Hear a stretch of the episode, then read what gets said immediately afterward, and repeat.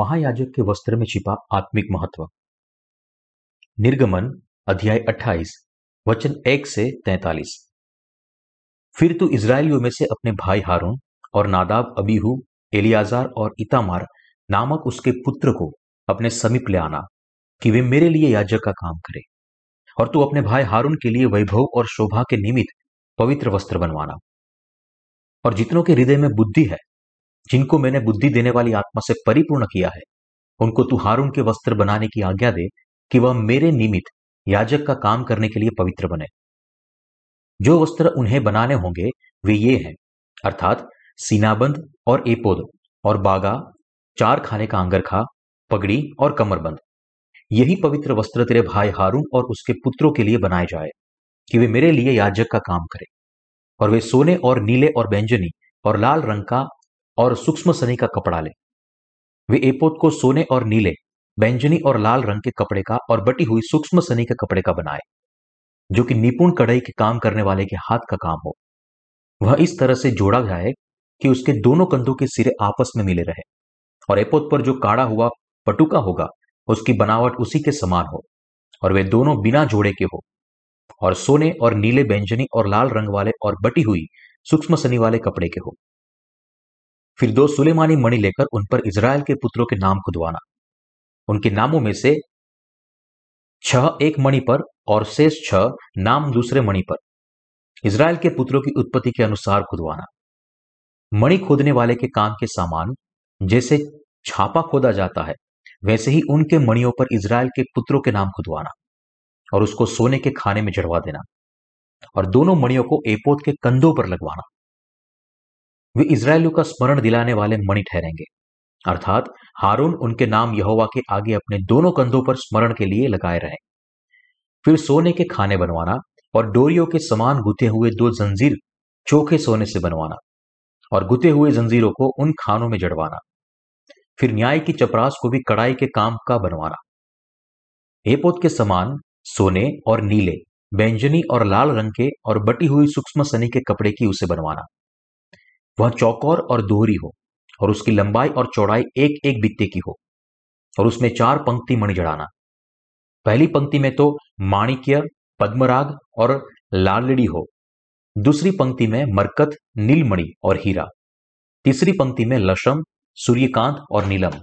और चौथी पंक्ति में फिरोजा, सुलेमानी मणि और यशब हो। ये सब सोने के खानों में जड़े जाए, और इसराइल के पुत्रों के जितने नाम है उतने मणि हो। अर्थात उसके नामों की गिनती के अनुसार बारह नाम खुदे। बारह गोत्र में से एक एक का नाम एक एक मणि पर ऐसे खुदे जैसे छापा खोदा जाता है। फिर चपरास पर डोरियों के समान गुते हुए चोखे सोने की जंजीर लगवाना और चपरास में सोने की दो कड़ियाँ लगवाना और दोनों कड़ियों को चपरास के दोनों सिरों पर लगवाना और सोने के दोनों गुथे जंजीरों को उन दोनों कड़ियों में जो चपरास के सिरों पर होगी लगवाना। और गुते हुए दोनों जंजीरों के दोनों बाकी सिरों को दोनों खानों में जड़वाकर एपोत के दोनों कंधों के बंधनों पर उसके सामने लगवाना। फिर सोने की दो और कड़िया बनवाकर चपरास के दोनों सिरों पर उसकी, उस और पर जो एपोत के भीतर की ओर होगी लगवाना। फिर उनके सिवाय सोने की दो और कड़िया बनवाकर एपोत के दोनों कंधों के बंधनों पर नीचे से उसके सामने और उसके जोड़े के पास एपोत के काढ़े हुए पट्टे के ऊपर लगवाना।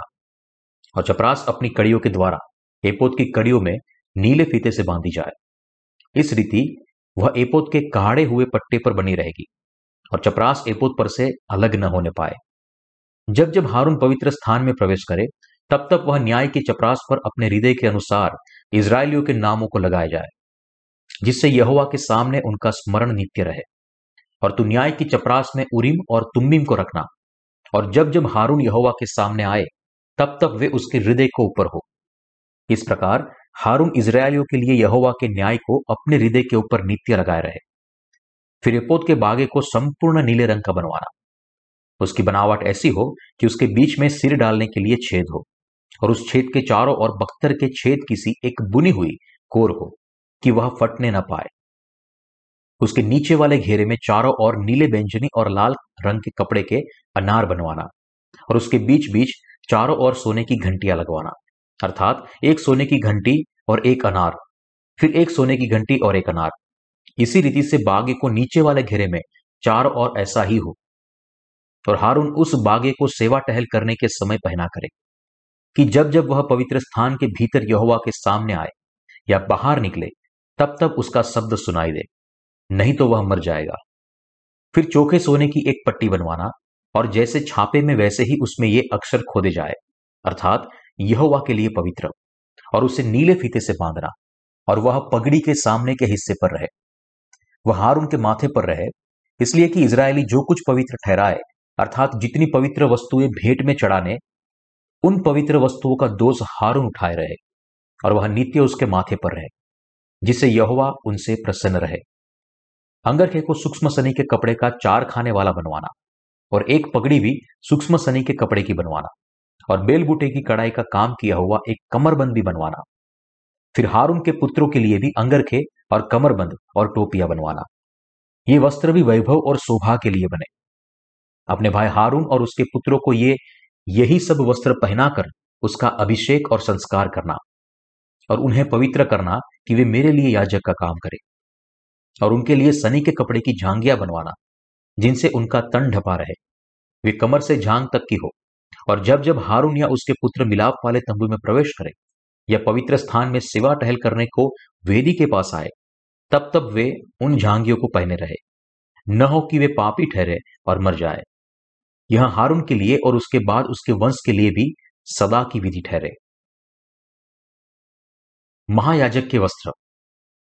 आज हम महायाजक के वस्त्र में छिपे आत्मिक अर्थ को देखेंगे। यह वस्त्र हारून और उसके बेटों को पहनने के लिए था। महायाजक के वस्त्र के द्वारा हम विश्वास से परमेश्वर की योजना को समझ सकते हैं, जिसने हमें पापों से बचाया है। परमेश्वर ने मूसा को आदेश दिया कि वह अपने भाई हारून और हारून के बेटों को अभिषेक करे, कि वे परमेश्वर के याजक के रूप में सेवकाई कर सके। और परमेश्वर ने मूसा को यह आदेश भी दिया कि वह परमेश्वर के द्वारा दिखाए गए निर्देश के अनुसार उनके वस्त्र बनवाए। वचन चार में परमेश्वर ने कहा जो वस्त्र उन्हें बनाने होंगे, वे ये हैं, अर्थात सीनाबंद और एपोद और बागा, चार खाने का अंगरखा, पगड़ी और कमरबंद। यही पवित्र वस्त्र तेरे भाई हारून और उसके पुत्रों के लिए बनाए जाए, कि वे मेरे लिए याजक का काम करें। सबसे पहले, महायाजक को अपना नंगापन ढकने के लिए अंगरखा और पजामा पहनना पड़ता था। यह वस्त्र बटी हुई सनी के कपड़े से बनाए गए थे, ताकि अच्छे से हवा का प्रसार हो सके और इसलिए उन्हें पसीना कम आए। इसका आत्मिक अर्थ है कि महायाजक को अपनी खुद की इच्छा को अलग करना चाहिए और परमेश्वर के द्वारा दिए गए विश्वास और अनुग्रह से उसकी सेवा करनी चाहिए। दूसरे शब्दों में, परमेश्वर की इच्छा केवल तभी परिपूर्ण हो सकती है जब महायाजक खुद के विचारों को दूर करे और परमेश्वर के द्वारा स्थापित बलिदान की पद्धति के अनुसार विश्वास से बलिदान अर्पण करे। इसी उद्देश्य के साथ परमेश्वर ने महायाजक का अंगरखा और पाजामा इस प्रकार बनवाया था और उन्हें पहनाया था। हम वस्त्र के सबसे ऊपर परमेश्वर ने महायाजक को नीला बागा भी पहनाया था और नीले बागे के ऊपर उसने एपोत पहना था और फिर सीनाबंद पहना था। महायाजक का सीनाबंद मोटे कपड़े और सोने, नीले बैंजनी और लाल कपड़े और बटी हुई सनी के कपड़े से बुना हुआ था और वह लंबाई और चौड़ाई में फैला हुआ था। उसके सीनाबंद पर बारह मणि लगाए गए थे और अब उस बारह मणि के ऊपर इसराइल बारह गोत्र के नाम खुदे हुए थे। फिर वह बटी हुई सनी के कपड़े से बनी पगड़ी पहनता था। और फिर पगड़ी के आगे सोने की एक तख्ती नीले फीते से बांधी गई थी, जिस पर लिखा होता था, यहोवा के लिए पवित्र। यह महायाजक के वस्त्र, पगड़ी और सोने की तख्ती के बारे में छोटा परिचय था। महायाजक के ज़्यादातर वस्त्र सोने, नीले, व्यंजनी और लाल कपड़े और बटी हुई सोने के कपड़े से बनता था।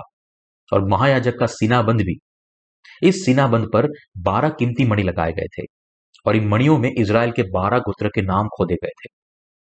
महायाजक का कार्य निम्नलिखित था। उन्हें इसराइल की संतानों से बलिदान को लेना था और उनके प्रतिनिधि के रूप में बलिदान के सिर पर अपने हाथ रखकर उनके सारे पाप बलिदान के ऊपर पारित करना था। उसे मारना था और बलिदान के अर्पण के लहू को परमेश्वर को देना था।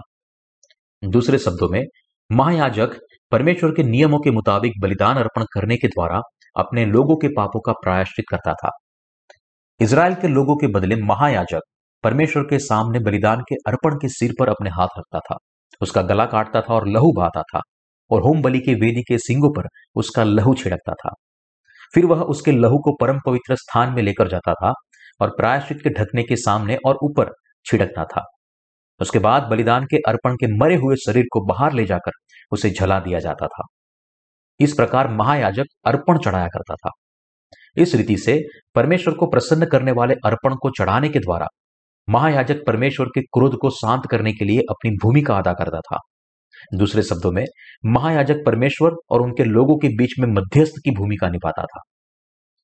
इस प्रकार यीशु मसीहा स्वर्ग के राज्य का मसीहा बनेगा। परमेश्वर और मनुष्य के बीच में मध्यस्थ।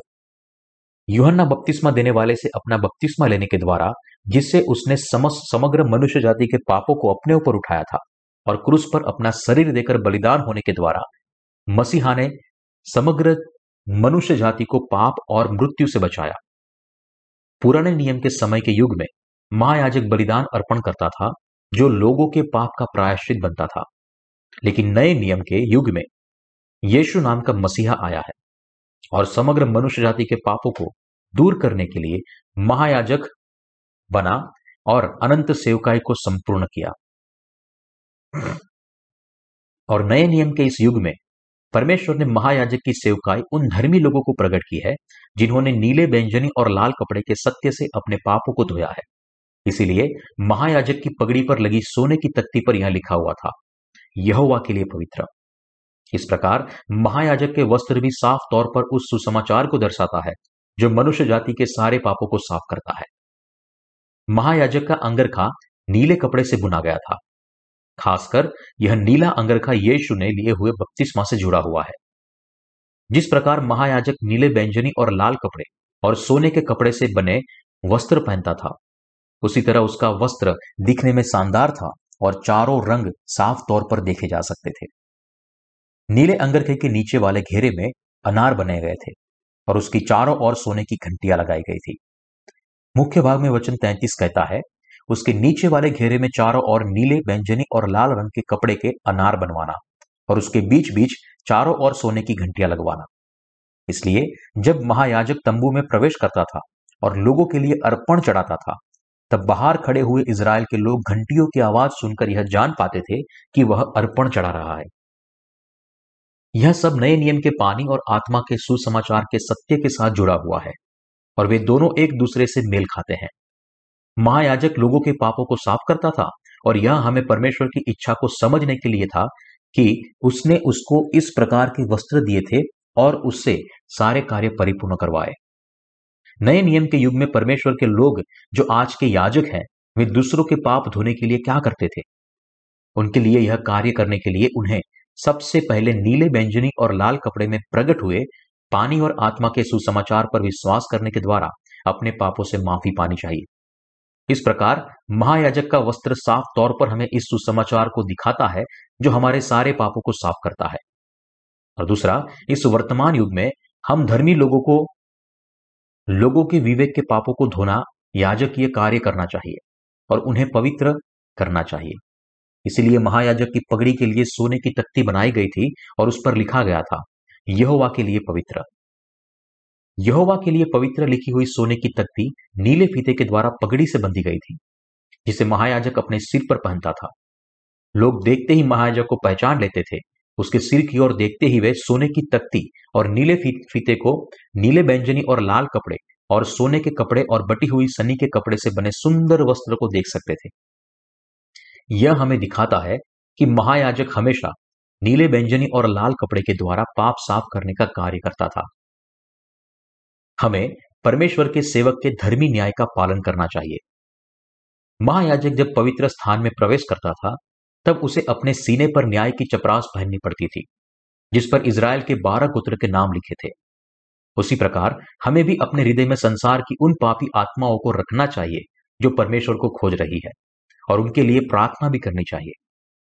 परमेश्वर ने मूसा से यह भी कहा था कि वो महायाजक के द्वारा पहने जाने वाली चपरास पर दो कीमती मणि रखे, जिसका नाम था उरीम और तुमिम आज के मुख्य भाग के वचन तीस में लिखा है, और तू न्याय की चपरास में उरीम और तुमिम को रखना, और जब जब हारून यहोवा के सामने आए, तब तब वे उसके हृदय के ऊपर हो।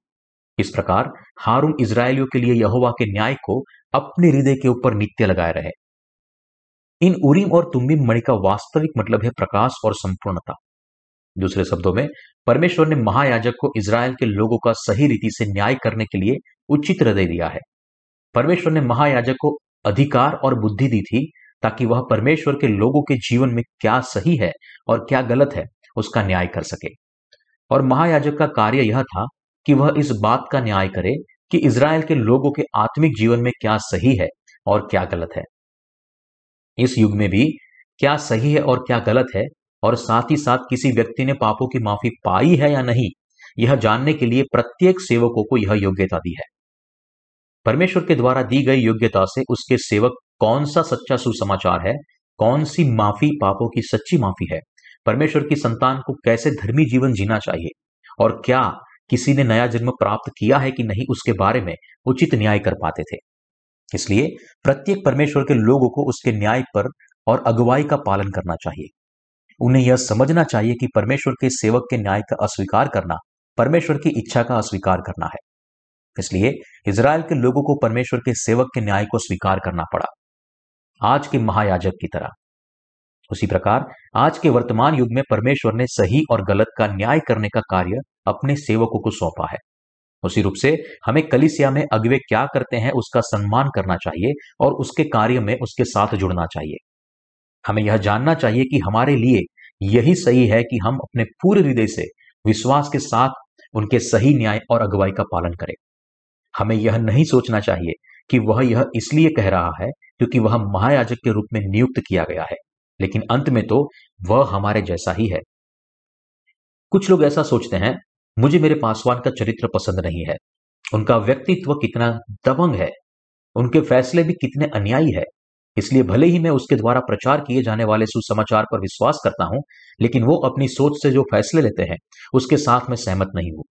मेरे पास भी उसके विपरीत एक उद्देश्य है।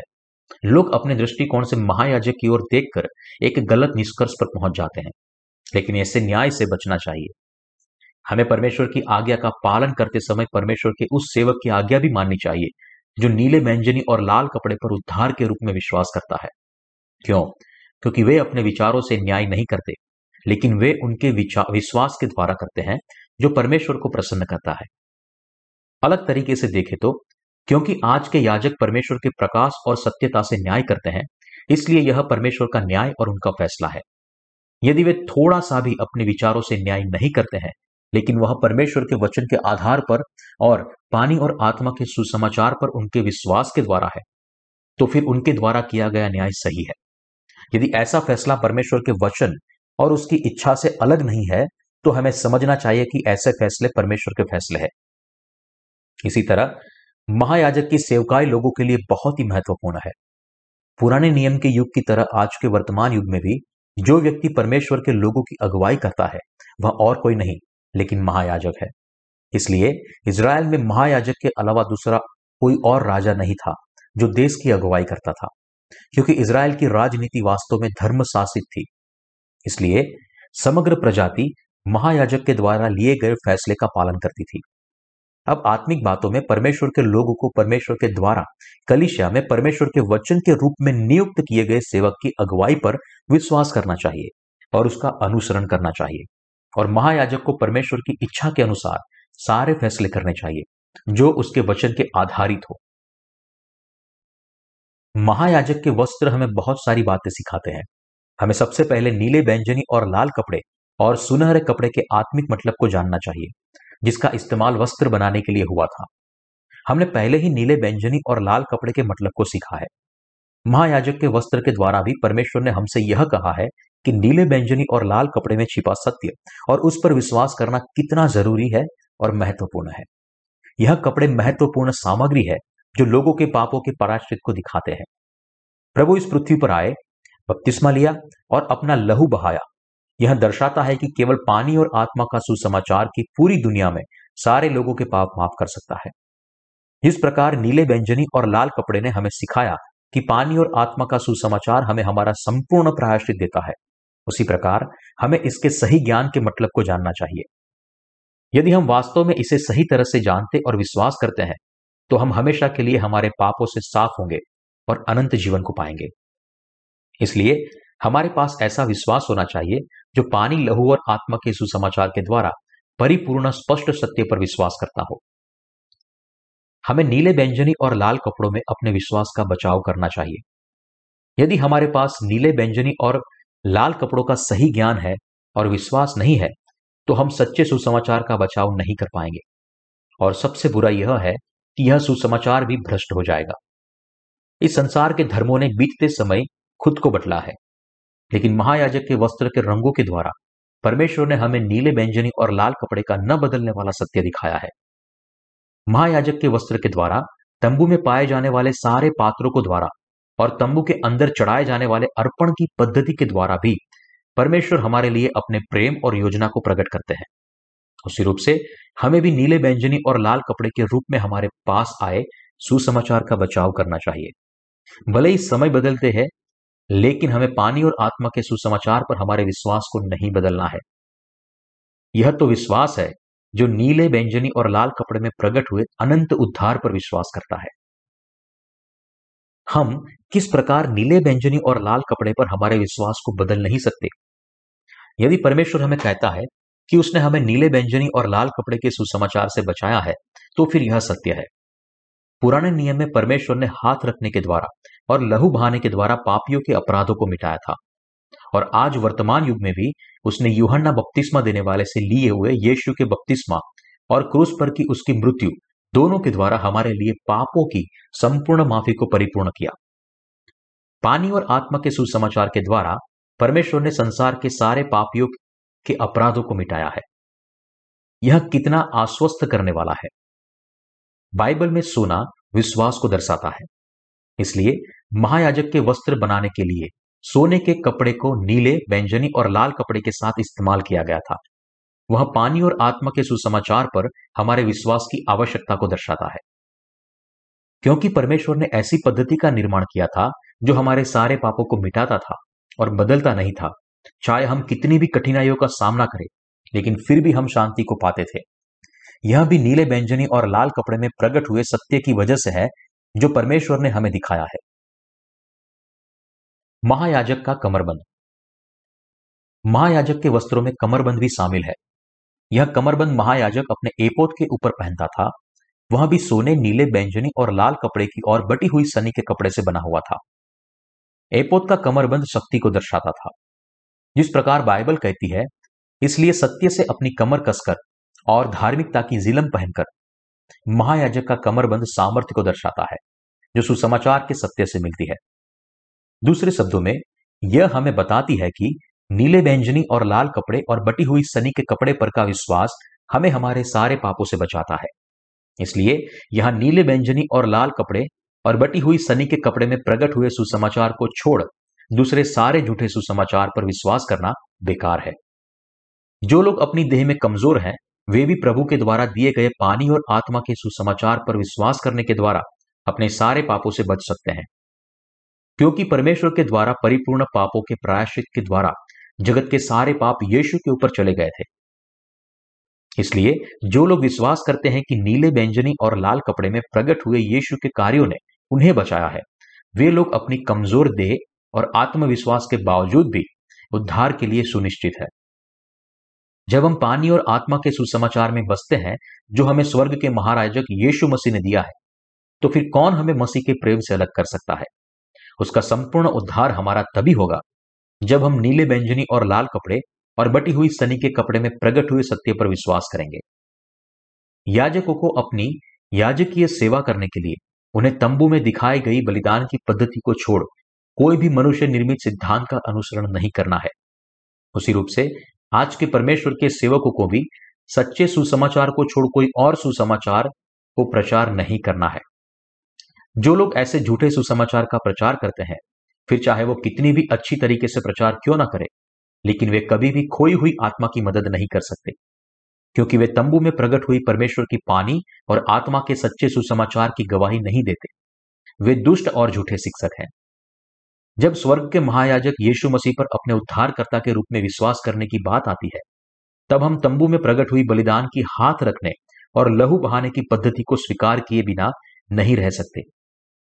हमें यह विश्वास करना चाहिए कि संसार में कई सारे झूठे सुसमाचार है और इससे कोई फ़र्क नहीं पड़ता कि कौन सुसमाचार का प्रचार करता है। यदि कोई परमेश्वर के वचन के आधारित पानी और आत्मा के सुसमाचार के सत्य पर प्रचार करता है तो फिर हमें उसे सुनना और विश्वास करना है। आज की मसीहत में इतनी सारी समस्या क्यों है? उसका एक कारण यह है कि बहुत सारे आत्मिक दुष्ट पानी और आत्मा के सुसमाचार को न जानने के बावजूद भी याजकीय सेवकाई को परिपूर्ण करने का दावा करते हैं। परमेश्वर के सामने सच्चे याजक बनने का पहला कदम है पानी और आत्मा के सुसमाचार पर विश्वास करना। जिन लोगों के पास यह विश्वास है, केवल वे ही परमेश्वर को सही अर्पण दे सकते हैं। इसी रूप से जो लोग पानी और आत्मा के सुसमाचार को जानते हैं और विश्वास करते हैं, वे किसी भी व्यक्ति को प्रेम करने के काबिल है। आपको क्या लगता है कि क्यों परमेश्वर की कलिसिया अस्तित्व में है?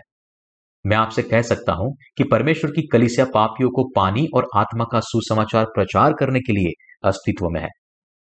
जब हम बाइबल में प्रकट हुई नीले व्यंजनी और लाल कपड़े पर पूरे हृदय से विश्वास करते हैं, तब हम हमारे सारे पापों से बच जाते हैं और पाप रहित बनते हैं। पानी और आत्मा के सुसमाचार पर विश्वास करने से हमारे हृदय में सच्ची शांति मिलती है। और क्योंकि हम इस शांति में जीवन जीते हैं, हम कभी भी परमेश्वर से अलग नहीं होते।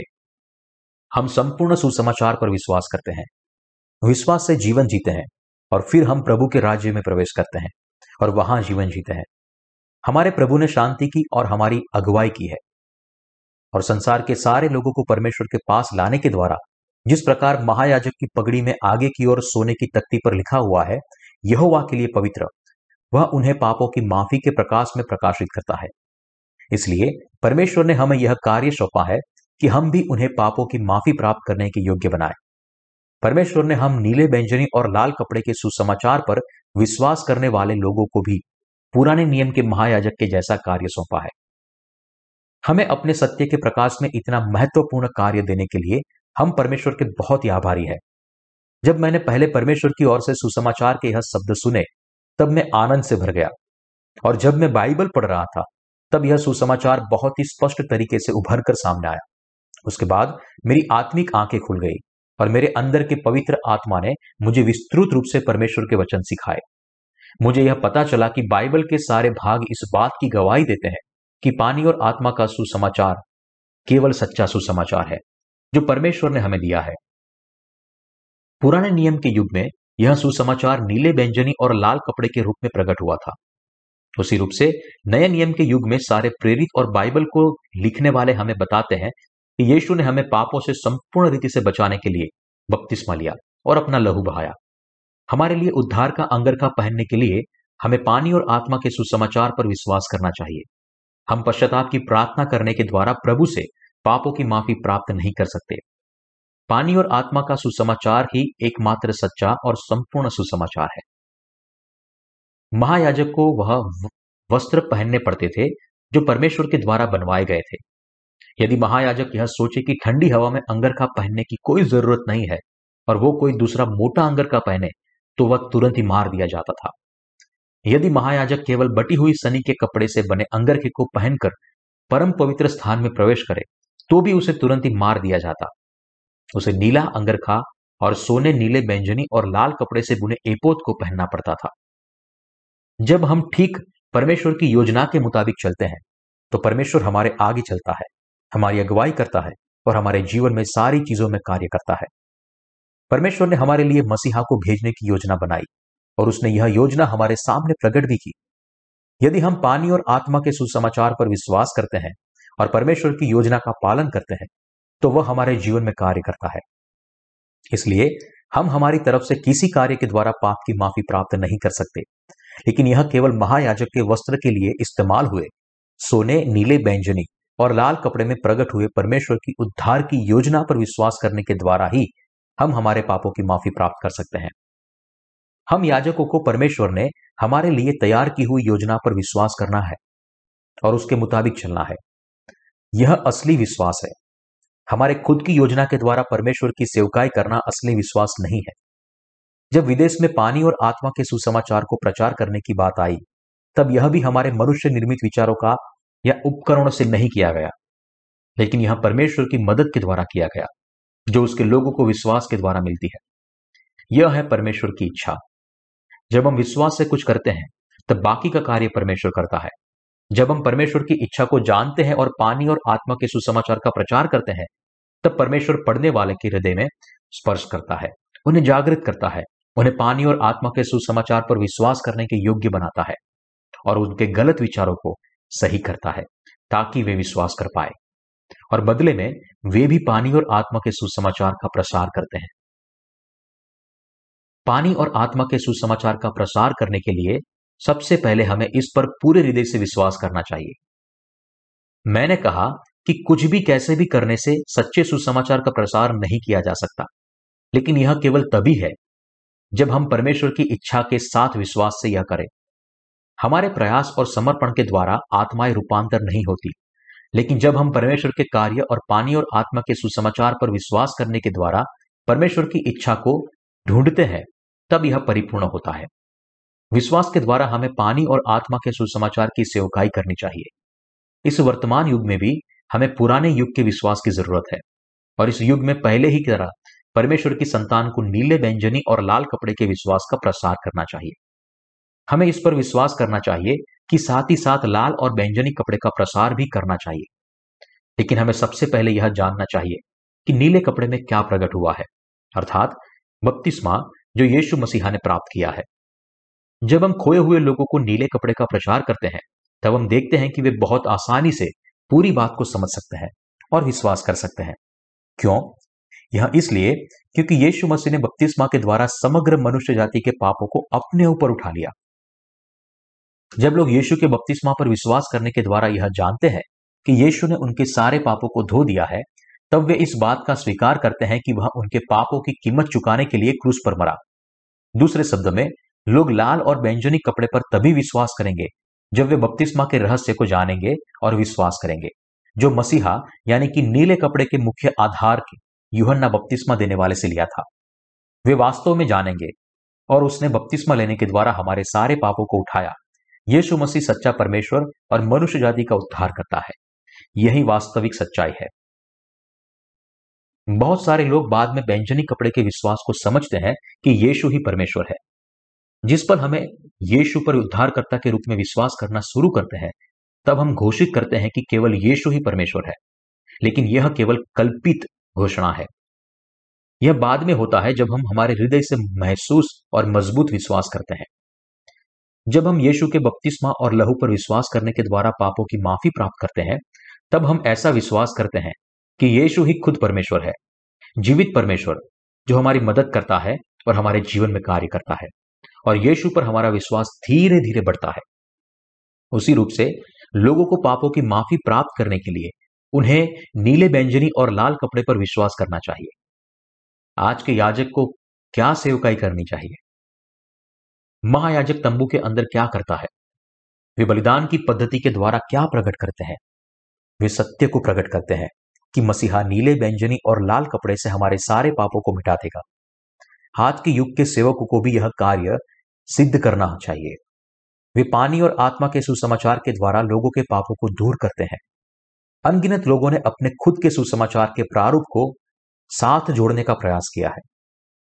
ऐसा सुसमाचार न तो बाइबल के आधारित है, ना ही किसी भी व्यक्ति को बचा सकता है।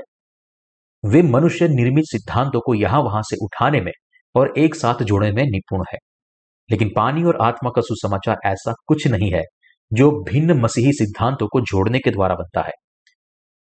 यह पानी और आत्मा के सुसमाचार पर विश्वास करने के द्वारा है कि लोग पापों की माफ़ी को प्राप्त करते हैं।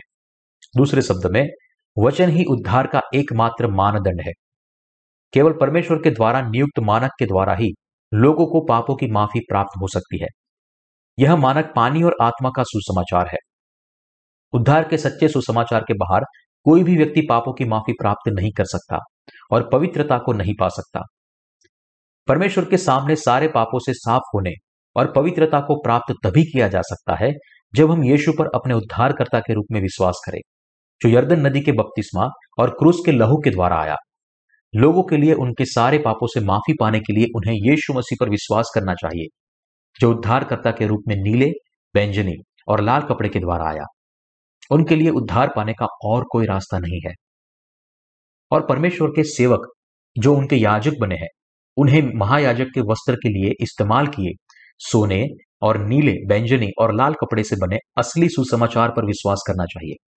यदि वे इस पर सत्यता से विश्वास नहीं करते तो वे उसके सेवक के रूप में प्रमाणित नहीं होते। वे केवल इस संसार में धर्मनिष्ठ है। संसार के अनगिनत धर्मों में केवल यीशु के नाम को लेकर अपने खुद के धर्म का पालन करते हैं। परमेश्वर के सच्चे सेवक के पास ऐसा विश्वास होना चाहिए, जो यीशु मसीह पर विश्वास करता है, जो उद्धारकर्ता के रूप में पानी, लहू और आत्मा से आया।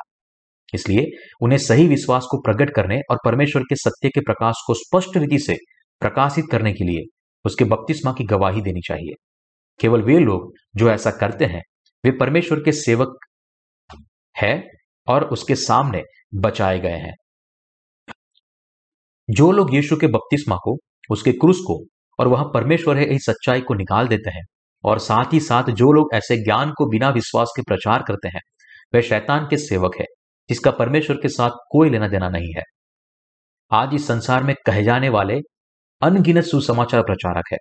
वे दावा करते हैं कि जो कोई भी यीशु पर विश्वास करता है, वे विश्वास से अपने सारे पापों से शुद्ध होंगे और इस प्रकार पाप रहित बनेंगे। सबसे पहले मैंने सोचा कि वे भी नीले बैंजनी और लाल कपड़े के सत्य का प्रचार कर रहे हैं, लेकिन बाद में मुझे समझ में आया कि ऐसा नहीं है। वे पानी और आत्मा के सुसमाचार का प्रचार नहीं कर रहे हैं। वे सोचते और विश्वास करते हैं कि उनके खुद के विचारों से बनाया गया सिद्धांत सच्चा सुसमाचार है। यद्यपि, वे खुद को सुसमाचार प्रचारक कहते हैं। वे केवल खुद के स्वार्थ और सांसारिक समृद्धि का पीछा करते हैं, जिनका उद्देश्य केवल खुद की इच्छा को संतुष्ट करना है। इस पृथ्वी पर आज भी ऐसे कई कहलाने जाने वाले याजक हैं। लेकिन क्यों वे सच्चे सुसमाचार को अस्वीकार करते हैं, जो उन्हें वास्तव में पवित्र बनाने के लिए योग्य करता है? रूढ़िवादी संसार पर अपने विश्वास पर घमंड करते हैं। लेकिन वास्तविकता यह है कि ऐसे लोग वास्तव में रूढ़िवादी नहीं है। जब संसार स्पष्ट रूप से पानी और आत्मा के सुसमाचार को प्रकट करता है, तब क्यों वे अपने विश्वास से यीशु के बपतिस्मा को हटा देते हैं? याद रखें कि नादाब और अबीहू की मृत्यु हो गई, जब उन्होंने परमेश्वर के आगे अपवित्र अग्नि को अर्पण किया। जब इन याजकों ने परमेश्वर के द्वारा निर्धारित तरीके से अर्पण नहीं चढ़ाया, तब परमेश्वर से एक आग आई और उन्हें जलाकर राख कर दिया। यदि महायाजक परमेश्वर के द्वारा नियुक्त अंगरखा नहीं पहनता तो भी उसको मार दिया जाता। कोई फ़र्क नहीं पड़ता कि कितनी मेहनत से एक पापी बलिदान के अर्पण के लहू को तंबू के अंदर लेकर आता है। इसका मतलब है कि जब तक वह पशु के सिर पर हाथ नहीं रखता, तब तक सब कुछ बेकार है। हाथ रखने की बात पर विश्वास करने के बगैर, जिसके द्वारा वे अपने अपराध का अंगीकार करते थे और उसे बलिदान पर डालते थे तब तक उनका विश्वास व्यर्थ था। फिर चाहे वे लहू पर कितना भी विश्वास क्यों न करें। कोई फ़र्क नहीं पड़ता कि कितनी बार महायाजक लहू को लेकर आता है, पर्दे को उठाता है, परम पवित्र स्थान में प्रवेश करता है और उसके प्रायश्चित के ढकने के ऊपर लहू को छिड़कता है। यदि वो परमेश्वर के द्वारा निर्धारित नीले अंगरखे को पहने बिना आता है तो उसको मार दिया जाता।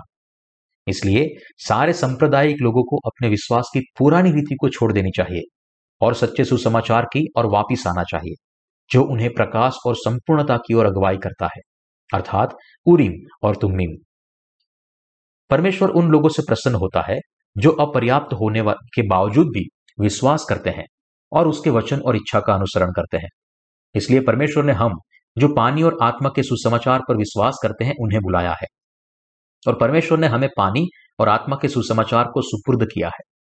जब हम एक साथ जुड़ते हैं और विश्वास के समाचार का प्रचार करते हैं तब परमेश्वर हमें निरंतर अद्भुत काम करने की अनुमति देता है। हम विश्वास करते हैं कि परमेश्वर की विधि बहुत ही जल्दी परिपूर्ण होगी। वास्तव में हम परमेश्वर के सामने बहुत ही खुश हैं। हमारे शरीर में बहुत सारी कमजोरियाँ हैं। मैं सोचता हूँ कि मैं सबसे बेकार हूँ। यदि मैं ईमानदारी से खुद को आपके सामने अंगीकार करूँ तो मेरे अपराधों की वजह से मेरा चेहरा बहुत ही लाल हो जाएगा। मेरी अपर्याप्तता अस्थायी नहीं है। जैसे समय बीतता है, उतना ज़्यादा मैं सुसमाचार की सेवाएँ करता हूँ। उतना ही ज़्यादा मुझे समझ में आता है कि मैं परमेश्वर के सामने कितना अपर्याप्त हूँ। और हमारे सहकर्मी की ओर देखते हुए मैं देख सकता हूँ कि वे भी मेरी तरह अपर्याप्त हैं। लेकिन परमेश्वर के अनुग्रह के लिए धन्यवाद कि हम सब अभी भी सुसमाचार की सेवकाई कर रहे हैं। परमेश्वर ने हमें यह विश्वास करने के लिए योग्य बनाया है कि वह हमारे अंदर कार्य करता है, ताकि हम परमेश्वर के सुसमाचार और उसकी योजनाओं पर विश्वास करने के द्वारा उसकी सेवा और अनुसरण कर सके।